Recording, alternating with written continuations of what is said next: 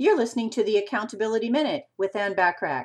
Tip number three for mastering your beliefs is Are you a victim or a master?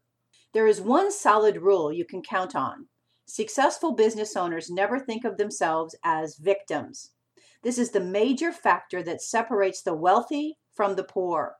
The wealthy understand they are 100% responsible for their reality, making them masters of accountability. When there is no one to blame, there is no finger to point, and therefore no crime. With no crime, there cannot be a victim. Period.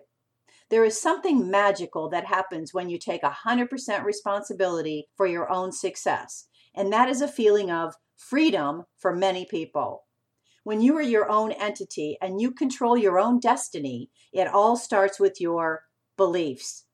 Tune in tomorrow for tip number four for mastering your beliefs to help you head for even greater success.